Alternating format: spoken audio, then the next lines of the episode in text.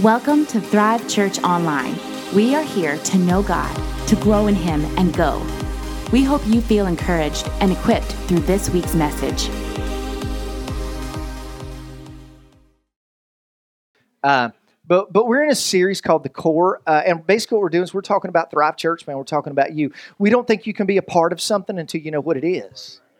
Um, so we, people ask me all the time, so what's the point of the church? What makes your church different? I don't know. Other than this, we exist to make Jesus famous.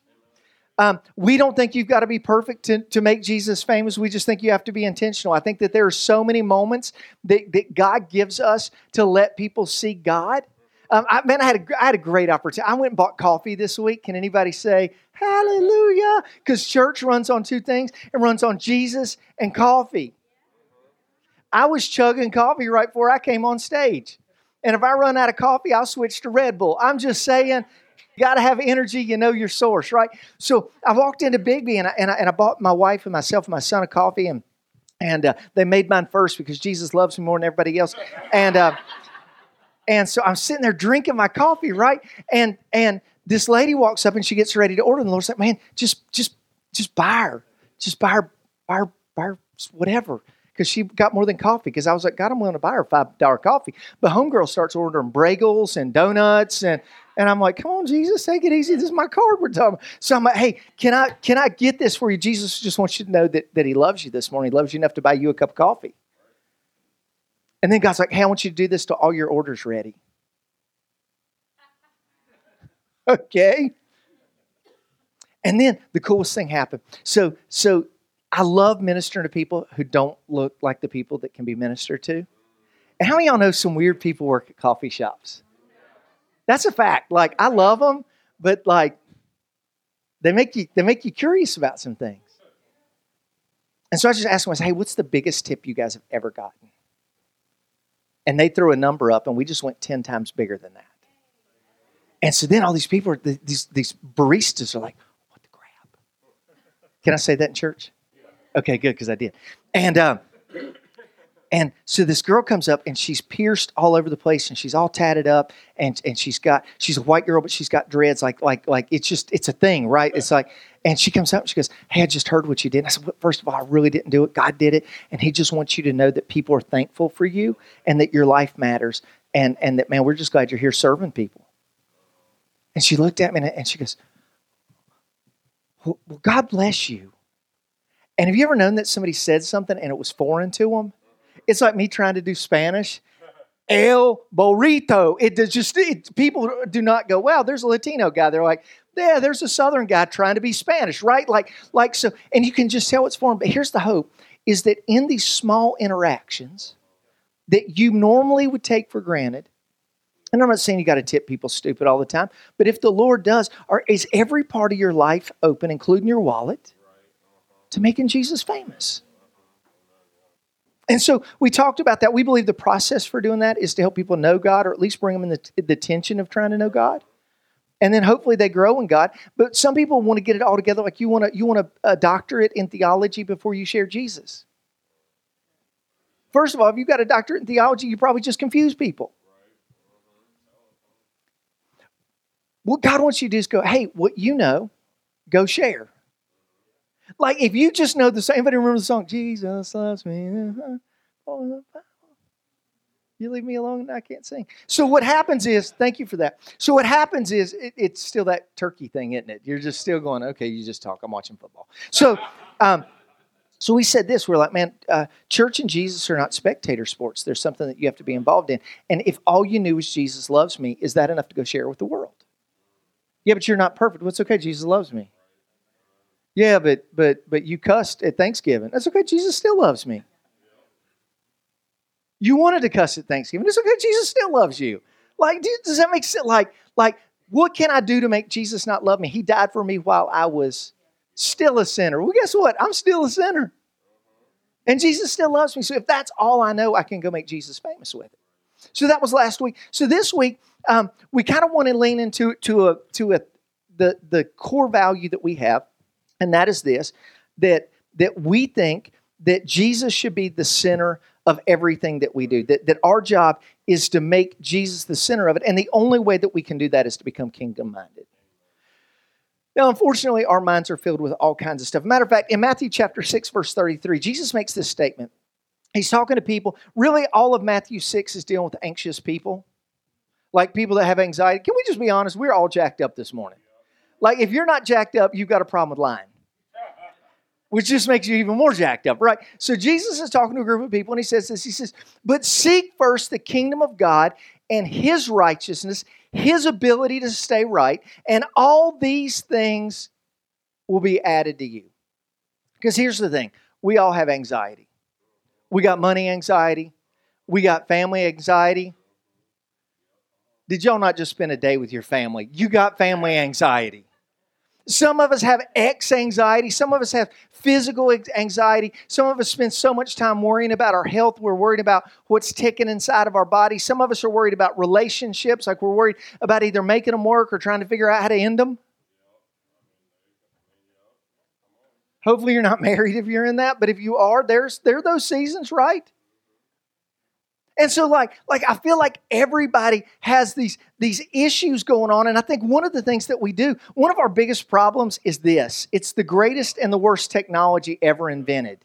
Because not long after we had the iPhone, this, this phenomenon called social media came out. And the problem is, is we always watch everybody else's highlight reel while we're living our low life reel. So I love E S P N. I love watching, um, love watching sports. Uh, so I grew up in an era that had the greatest basketball player ever, and I don't care what you say.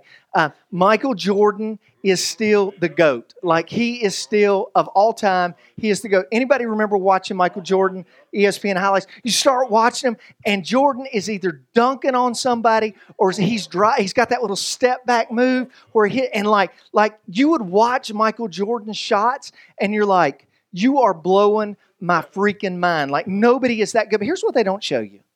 E S P N never had his miss reel. Babe Ruth, home run leader, right? Remember this? But also the strikeout king. All we remember him for is his wins. We remember him for the highlight reel. We don't remember him for all the mess ups that he had.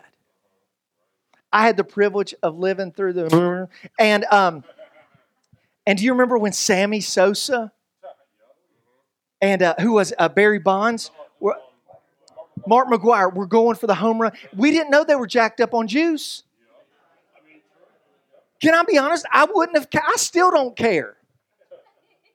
Can I? Can I be honest? People are like, "Well, they can't be in the hall." I don't care, dude. You made baseball fun again because I didn't care. But here's the thing: we only want to remember people for what they did well, but we want to remember ourselves for the anxiety moments that we have. And so, what Jesus said is this. He's like, man, if you're not real careful, what you'll do is you'll start looking at the people that left your life rather than remembering the ones that are still there. You'll start remembering your failures rather than living with the successes that God really wants you to focus on. You'll start believing this lie of what's wrong with me. You'll start asking the questions like, man, why do people keep leaving me? Like, like why do I keep having these issues? And here's the reality. We're going to work some of them out today. I think we're going to work ninety percent of them out. I love series like this because remember, like, your identity series where we're like, dude, if I start with who I am, I can build everything else on top of it. Um, this is one of those series where not only is this a core for the church, but the church is you. Like, the church doesn't make people famous if you don't make people famous. Because you're the ch- the building isn't the church. Like, you didn't come to church. You brought church to the building. So when you leave, like, we don't remember this day. Hey, we got out of church. Well, no, you didn't. You're it. Unless if we yank your innards out, you can't get out of church. I can let you go. Like, I can get you to Biscuitville on time. But the reality of it is, is you're the church. Wherever you go, man, you're taking Jesus with you. But here's the problem. A lot of us are trying to take Jesus and anxiety at the same time. So Jesus talks in Matthew chapter six, and he's talking to a crowd full of anxious people. And I'll tell you how we know, because it says this, Matthew chapter six, twenty-five and twenty-six, it says, Jesus is talking. He said, therefore, I tell you, don't be anxious about your life. What? Bro, all I am is anxious about my life. I'm a deer hunter. I've been anxious about where the deer are. Like, I can come up with ways to be anxious. I found a, I found a bump, and I was convinced that something was going on. I'm like, I got this bump on. Please don't look at it because you make me paranoid. But, but I'm like, honey, I found this bump, and it wasn't here yesterday. What, what does it look like? Is it funny looking? What color is it? Like, she's like, it's a bump and you scratch. I'm like, no, no, no. I feel like it's more than that. And she's like, well, you're wrong. So my son's a medic. So I walk up to him and I'm like, triage, boop, boop, psh, right? Like, what is this? And he's like, I don't know, man. Like, you scratched your head. Isn't it funny how we go and we pick up anxiety and we try to borrow it? And what Jesus is talking to is he said this. He said, therefore, because of me, I tell you, don't be anxious about your life, what you'll eat or what you'll drink or about your body or what you'll put on. Is not life more than food and the body more than clothing? Jesus, I don't know. I think that a lot of times my life is built around stuff. Like the, the, the cares of my life really are money, where I'm going to live, what I'm going to drive, and who I'm going to do it with. And Jesus looks at us and he says, wait a minute, wait a minute. But if you're living life like everybody else, then there's no way you can be living it with me. How many of you guys have ever walked in at Thanksgiving and said, hey, honey, I, uh, you look at your wife and go, hey, honey, I want you to meet my girlfriend. One, that would be a Thanksgiving you would never forget. Can you imagine if you're... Can you imagine if your if your wife walked in and said, hey, babe, how are you doing? I want you to meet Magic Mike. I want Mike to meet Magic Glock. You know what I'm talking about? Like, like we're about to have a conversation. And he's not going to. Anyway, so my point is this. It's hard to walk. It's hard to walk in holding Jesus, but also dating anxiety. You can't. You can't really have Jesus at the center of it all if anxiety is trying to share center.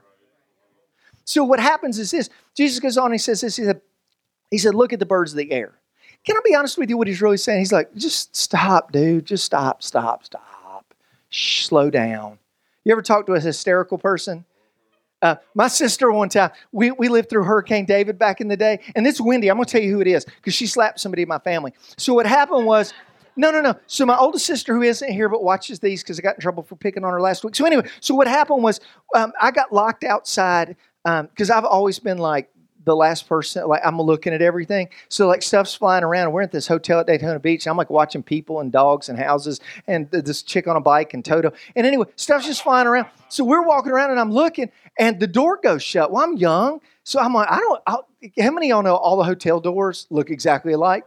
And I don't think I knew my numbers. So I did what any kid would do. I just sat down and watched stuff fly, not realizing that I was sitting outside the door of our hotel room. So one... One family member opens the sliding glass door and the other one opens the front door and it creates a vacuum. And so this lamp picks up and flies across the room. The sliding glass door breaks over the rail. Like, I'm telling you, dude, it was fun. But I had a sister that went eight nuts. I mean, she's like, oh, she's hysterical. When he goes, let me slap her. Let me slap her. Let me slap her. And so imagine lamps are flying into a room, stuff's breaking, and Wendy's just going, let me slap her. Let me slap her. Let me slap her. You needed it.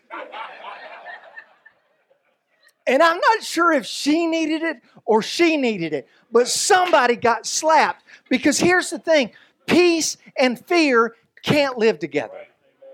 And what God may want you to know today, this may be your slap moment. I'm not saying we're sending Wendy through the crowd, but what I am saying is this. What I am saying is there could be a moment where God has to wake you up and go, look, what I need you to do is slow down and look.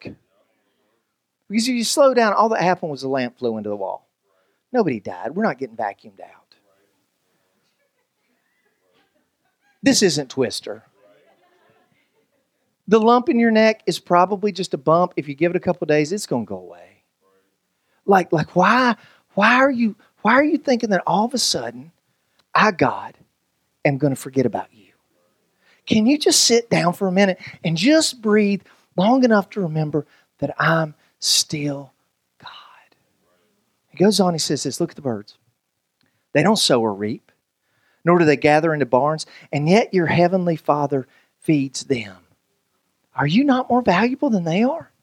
Let's go back to identity series. Jesus looks at him and goes, do you not think that I value you so much that I'm never going to let you down? I'm not going to let you down in your health. I'm not going to let you down in your finances, in your relationships. They're not all going to go the way you think they should. I, I love, I love Abraham and Sarah. Remember old people? This is where Viagra was invented.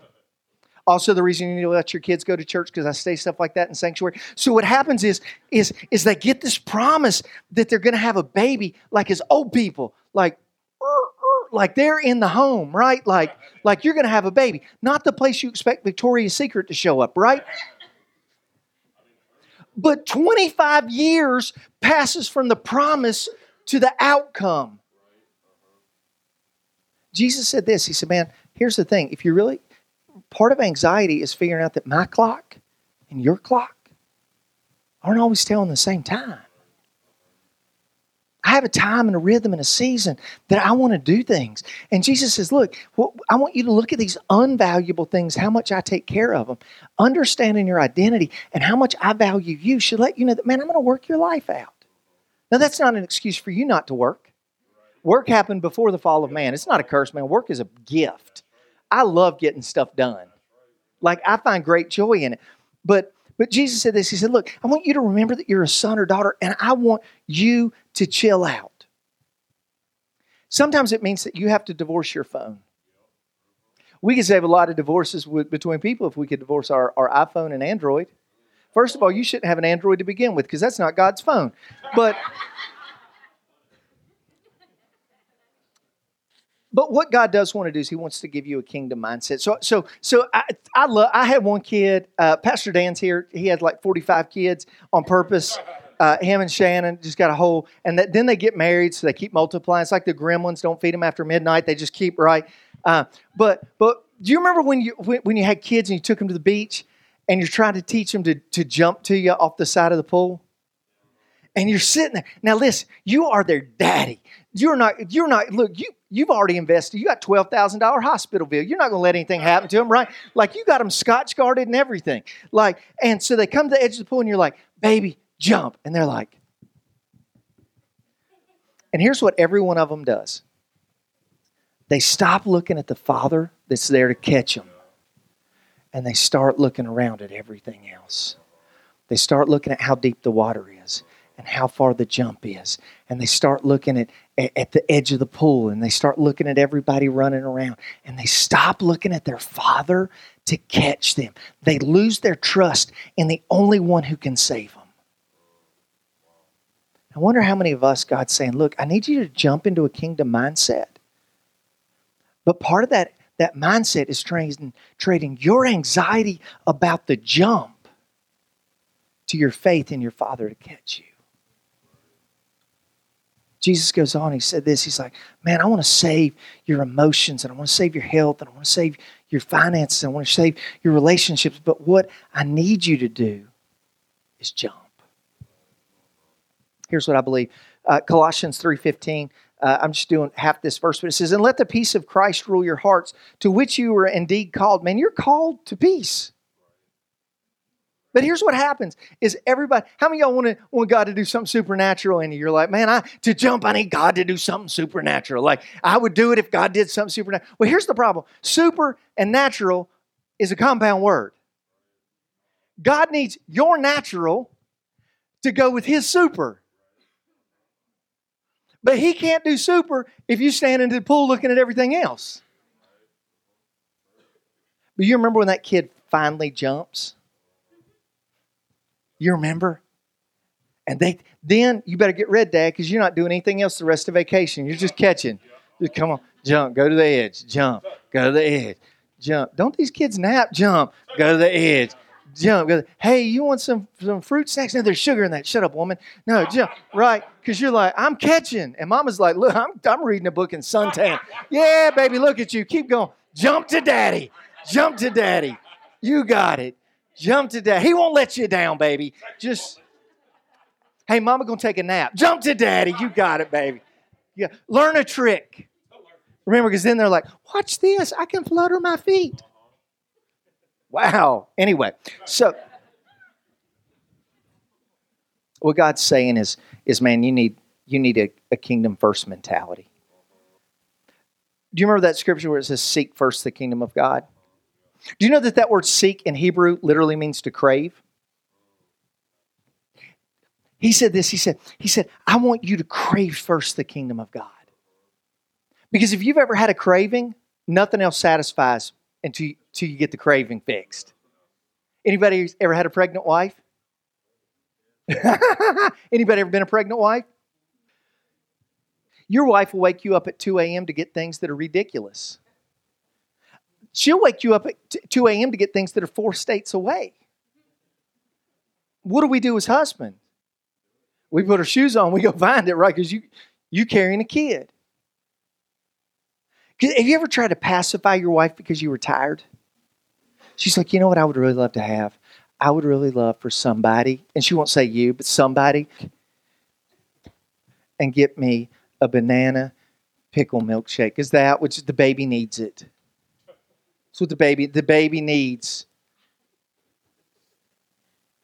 You ever looked at her and be like, hey, babe, we got a gallon of cookies and cream in the kitchen. And she's like, well, I mean, I, I guess I could eat that.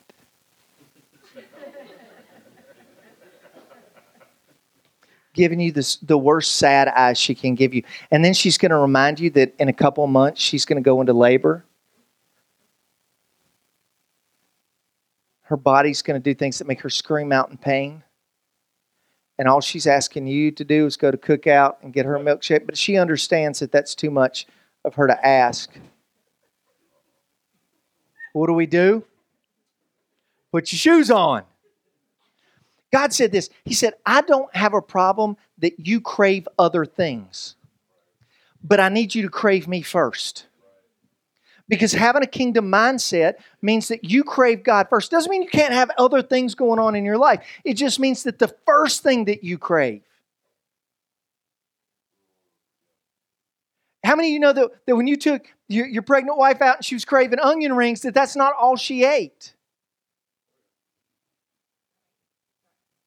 God said this, he said, I don't want to be the only thing you eat. I just want to be the thing you crave first.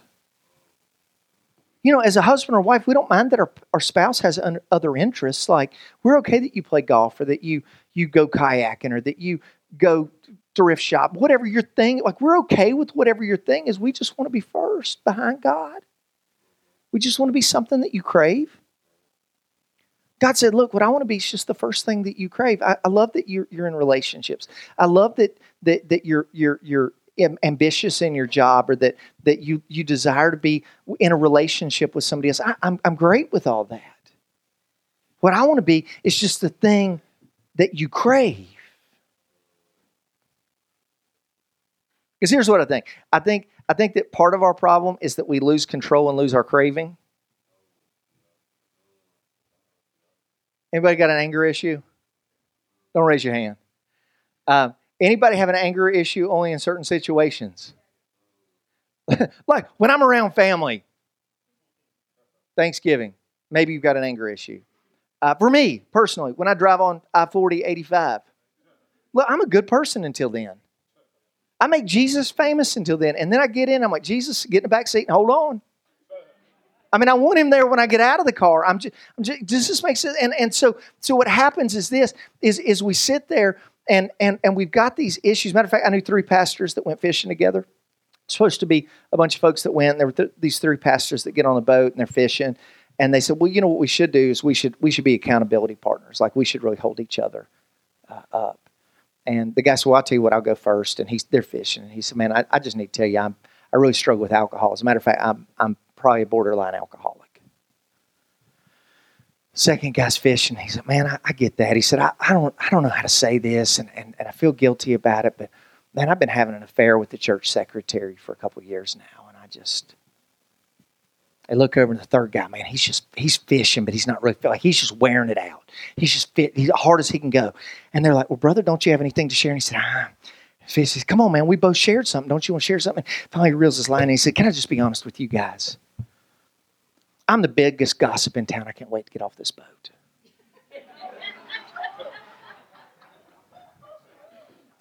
So what so what happens is this, is, is what we want to do is we want to get in our boat and we want to go, man, I lost control.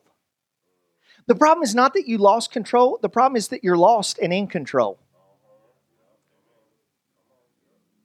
It, God, in his infinite wisdom, gives you control of your own life. So when you lose it, It's not that you lost control. It's that you got lost in the fact that you can control your own life. And what God said is this, what I want to do is I want you to seek first the kingdom of God. I want you to chill out. I want you to relax and recognize me as your source. I want you to crave me. But then what I want to do is I want, I want you to understand that there's a fight for control in your life. There's a fight for the decisions in your life and for the outcomes of your life. And God's sitting there and he's going, he's going, man, here's the, here's the thing. I, I, I want you to recognize that I have to control your life. I've got a good friend of mine, Pastor Bo. He's got a little kid named Benny. Benny is the cutest freaking kid I've ever seen. He rolled with us when we were in Kansas. Um, but Kansas City traffic is horrible. It's like Raleigh on on drugs. And so Bo was telling the story, Pastor Bo was telling the story, and he's like, man, one time Benny was in the back seat, and he's like, Daddy, I want to drive. He's like, Bo, I, I, Benny, I can't let you drive, dude. Like, we're in the middle of the interstate. And he said, I want to drive. I said, Benny, look, dude, you're going to kill all of us if I let you drive. Like, it's okay on the back room. Anybody ever, parents ever put them on their lap, like, come on, buddy, drive, right? And, and you're there. But you don't do that on forty doing eighty-five miles an hour. And so Benny's in the back, dude. And anybody ever argued with a two-year-old?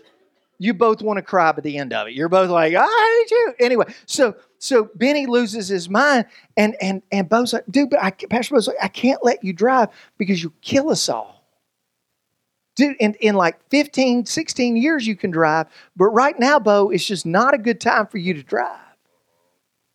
I wonder how many of us create anxiety in our life because we're not willing to let God drive. We're busy telling God what we want rather than asking the question of what he wants. Because remember, the focus of all this is kingdom mindset. One, it's got to be the first thing you crave. You've got to trust God to let you jump, but then who's driving your life? Like, who's driving your mind? Who's... So here's the question that you have to ask. God, what do you say?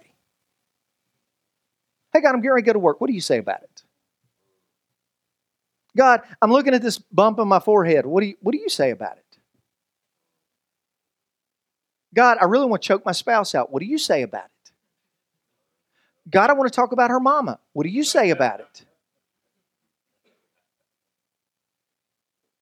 God, cousin Fred's here. And sorry, Fred, I forgot we actually have a Fred here today. And Fred, listen, and we're glad. He's from New Jersey. They watch every week online. We're so glad Fred and Ann are here. But Mary Ann are here. But here's the thing, and he's a large unit, dude. I won't say so much about him. Because like, I, I love Jesus. I just don't want to see him today, right? So like, like.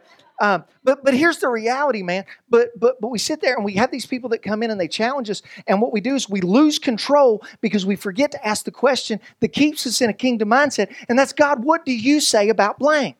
So the church has tried to make us religious. And what God wants us to do is crave him and ask the question, dude, what do you want?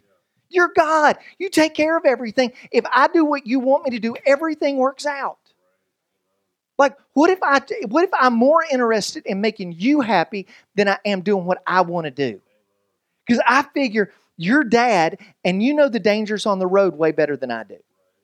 So if you say this isn't a good time for me to be in a relationship, guess what? It's not a good time for me to be in a relationship. If if this job comes to an end, you're dad, you're going to take care of me. It's just the, it's just a transition period into the next thing in my life. Why am I spending so much time on the edge of the pool, not wanting to jump into the seasons of life that you have for me? Could it be that I don't really crave the kingdom of God and that I don't really trust you as my father? Because kingdom mindset is about asking God what he wants to do and everything. Here's the thing. Thoughts, Christians for so long have made their thoughts sinful. Your mind is the battlefield. Joyce Meyer wrote probably one of the best books ever on Battlefield of the Mind. Your, your mind is the playground where you're going to you're going to make choices of who you trust. Anybody ever felt really good about themselves till you saw a picture of you? And then you're like, I'm a fat ogre. So anyway, here's the thing. What happens when you when you look at God and you say, God, what do you say about my hurt? What do you say about my abuse? What do you say about my failures? What do you say about my health? See, can I be honest with you? So many people, so many people make a fatal mistake of basing their theology off experience. Not on the Word of God, not on the promises of God. God said this. He said, man, if I wrote it, I'll back it up. May not do it the way you want me to. Anybody's ever had their kid try to tell them what to do? Like, you little good for nothing. I mean, I love you with all my heart, baby. That's not the way this works. You don't tell Dad what to do. You think God ever feels that way? He's like, I breathed my breath into you. I made you out of dirt. Please remember your role. Your role is to follow me as a child who trusts me and who loves me. And, and you can't build your experience off of, oh, you can't build your theology off of what you experience all the time, because if that's the case, nobody ever accepts the Messiah, because the Messiah had never been here. So experience had taught them not to trust. And then a whole bunch of dudes, if you if you study uh, theology, a whole bunch of dudes showed up claiming to be the Messiah. And then you got John the Baptist, who's just a freak. Not the way. And if you remember reading the story of Jesus, Jesus never showed up, never did what everybody thought he should do. Because he's showing us that, man, there's, there's a track record that I have to be God in a way that proves that I'm God, but doesn't necessarily look like what you think it should. Can we look at the modern church? The modern church tells us that Christians are supposed to do, say, and go certain places. But when you really read the Bible, Jesus hung out with prostitutes and sinners and drunks. The point of it was never to create a museum so we can look at how holy we are, but a hospital so that we can recognize that we're all bloody and bleeding and need to be stitched up, but the only person who can do it, and that's a Messiah. So kingdom mindset teaches us to ask this, God, what do you say about it? Here's what I believe. Um, anybody know the theme park, King's Dominion? You know, that's actually a biblical principle that, that, that God wants to have a king dominion over your life. That's a ruler and a dictator. So if you lived in the Middle Ages, you would look at a king and go, hey, what do you want me to do? God said this. He said, man, if you want to have a kingdom mindset, you have to keep going back to this question of God, what do you say about it? See, I think it's okay for us to have goals. I think it's okay for us to have desires, but we have to start with the question, God, what do you desire? All right, I'm coming to a close.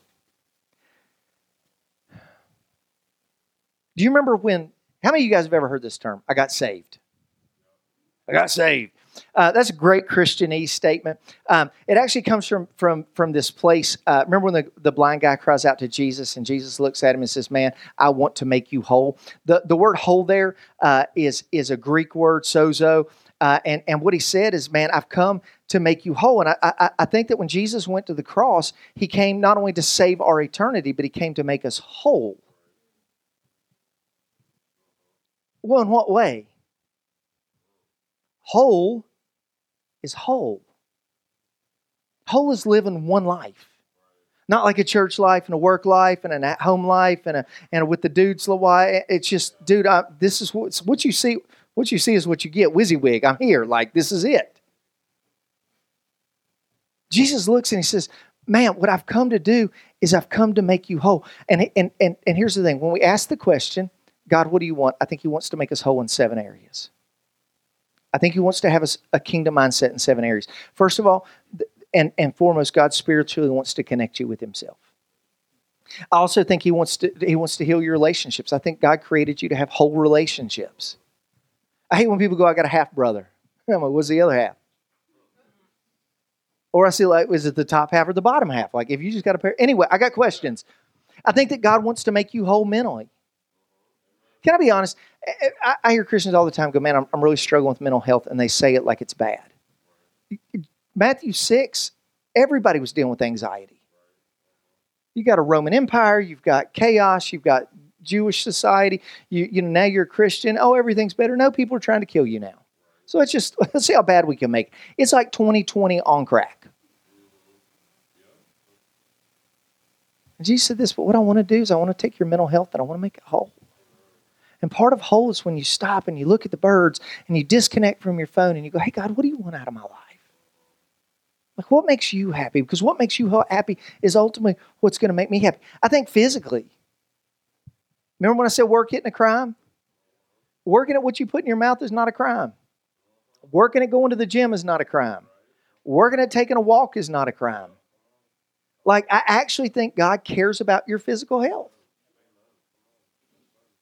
I don't always steward it the best because I've been eating Frito-Lays and, and zebra cake Christmas trees or whatever those things are. Like, well, I found the big ones and I ate like a bo- I free-based a box of them. I just, just turned, it was bad. But so I'm not saying we're always perfect, but here's the thing. Tomorrow morning I get up and I go, hey, God, what do you want me to do?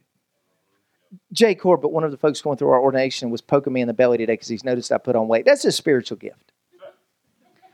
He helps me. But he said, hey, man, you're in shape. I went, Jay, don't make me punch you in the first thing in the morning. I'm not, I should have asked what Jesus would do, because Jesus would have spoke softly with him. Forgot he, he's a cop and probably carries a gun. So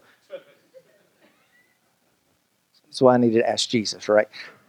But I think God wants to heal you physically. I think he wants to heal you emotionally. I think God wants to heal your finances. Can I be honest with you? I think God wants to heal your recreation. I think God, it's really important for God that you go play. Healthy. Like, hey, I'm going to play, but my question is, what do you want me to do when I go play? Hey, I'm going to go get drunk. You didn't ask God. Because God's answer to that is what? No. Hey, but, but, hey, I want to go on the back porch and dance with my family. I'm down with that. Hey, I want to go drive to the mountains. Baby, go do it. Does this make sense? Like, like, are you asking God, like, like not only in the big things, but are you going, hey, even in the things like, like, I think part of the way God wires us is to go be do recreational stuff. And if you're here today and you go, I don't do anything for fun, you're probably a miserable person. No, if you have to live a life you have to escape, guess what? You're living the wrong life. If you're living a life you don't like, it's not God's fault. It's yours. Because I have people all the time go, how do you avoid burnout? I listen to God. Six days I work. One day I'm like, peace out. You're not getting me. Like, I'll do emergencies. Jesus did emergencies on the Sabbath. Because you stubbed your toe does not get a return call till the next day. I've I've already booked date night this week. I mean, not like that. I mean, don't be reading stuff in, dirty-minded people. I'm just I'm just saying, like, like because I think I think recreation and connection and relationships are not a part of God's, are, are, are not separated from God's plan, but a part of God's plan. And when we sit there and we go, God, I know that you want me to be connective, and you want me to to ask this question, God, what do you say about? What it does is it changes everything in your kingdom mindset. So when you go into to, to Bigby to buy a coffee, God, what do you say about this trip? Man, I'm getting ready to go into Walmart of all places. God, say I'm not even Catholic. Let's just cross and pray, right? Like, like, what do you say about me going into Walmart? I mean, Jonah went to Nineveh. I can go to Walmart. I just don't go often. Like, God, what do you say about my life? Can I can I take it to a to to a, to a corporate church setting? God, what do you say when people show up that I don't like? God, what do you say about me serving? I mean, I'm really comfortable not doing anything. Can I get a witness? Serving sometimes sucks. Anybody ever worked a parking team on a cold, rainy morning? You're thinking, you're thinking, Jesus, I'm done. But you know what I think Jesus is saying? Yeah, but thank you for answering what what I say, because you're making a way for people to get to the cross. Hey, I don't really feel like showing up to make coffee at five thirty in the morning so that you've got a cup to drink. But God, I heard you call and I answered. God, I, I really don't want to work with kids. I, I don't even like my own. But thank God people answer. So, so here's my question to you. It, it, as, as we come to close, here's my question. What if you got such a kingdom mindset that you stopped picking up your anxiety and you started picking up a question? It's like this. When I looked in the mirror and I found this thing on my head and I'm staring at it, immediately I had to go, God, wait a minute. What do you say about this thing? Like, I'm glad that my wife said it and I'm glad that my son said it, but, but really I'm not going to get peace till I find out what you said. And God said, I sent my word to heal your disease. You're not leaving. The, I got an expiration date like a gallon of milk. If I don't go into rapture, man, I'm kicking out of this world. I live a good enough life that today is a good day to die. Like, if you knew you were going to die today, would you have to go clean something out so that, that your in-laws didn't find it? Or that your kids didn't find it? No, I'm being serious. Like, like, do you get up every day and just go, man, God, if today's the day I check out, I've loved my family well, I've loved you well, I don't have to repent for anything. Anybody ever got on a roller coaster and started repenting just in case? You're like, Jesus, I'm going to ride this ride, but just in case there's an unrepentant sin that I haven't had yet, um, this is a blanket request. What if you lived a life where you really didn't need a blanket request? That, that, that like in all these areas, you just put a sticky note on your computer and on your, your windshield and on your mirror. That right beside the confessions that you're making over your life every day, and if you're not making those, you need to go back and listen to the, the Identity podcast. But what if you said this? What if you said, that for me really to be kingdom-minded, I've got to get up and go, God, what do you want? What makes you happy today? Because I crave you more than I crave anything else. Can we pray today? Father, for, for every person that's here, for every person that's watching online, God, my prayer is first of all that that you let us crave you more than anything else. Father, today, I just ask that, that you take us to this place, God, where we trade anxiety for purpose. That we trade anxiety for a kingdom mindset. God, that we stop worrying about bumps on our head and we stop worrying about finances and clothes and all that stuff because, God, you're going to take care of that. But we start asking the question, God, what do you want? Not only do we ask what you want, but, God, we answer that call. We trust you enough to jump off the side of the pool, God. We trust you enough to, to, to launch out and to be a part of that kingdom mindset. Maybe you're here in house, maybe you're online and you're watching and you're like, hey, Pastor, I can't have a kingdom mindset because I, I really don't even have a relationship with God. I, I know I'm not where I'm supposed to be. I, I know that God is calling me, but I feel a long way off. Just want you to know right now, what does God say about you? God says that today is the day of your salvation. Today is the day that he stands here with open arms and open hearts, welcoming you back home. He knows that you're broken, just like that guitar, but what he wants to do is he wants to put you back together so that your life can make music again, so that there's beauty coming and resonating out of your life. That's you today with nobody looking around. Will you just slip your hand up? Thank you so much. Anybody else today just goes, hey, man, today is the day of my salvation. Here at Thrive, man, we don't do anything alone. We think that that, that faith is made to be to done to be done in a, in, in a group, God, that, that it's, it's made to be done together as one family. So will you just pray, whether you're the one that raised your hand or, or maybe you've been saved twenty years, will you just pray so that nobody does it alone? Can we just pray? Dear Heavenly Father, right now I invite you into my life. Ask you to forgive me my sins. Make me right with you. Help me to answer the question of what you want me to do. Give me the strength to answer that call. In Jesus' name, amen. Man, thank y'all so much. As Christy and Caleb come and the worship team comes, first of all, it's so great to have Christy and Caleb second time on stage, doing a great job as hosts this morning. Um, so proud of you guys for being here. Christy just has such a sweet uh, personality.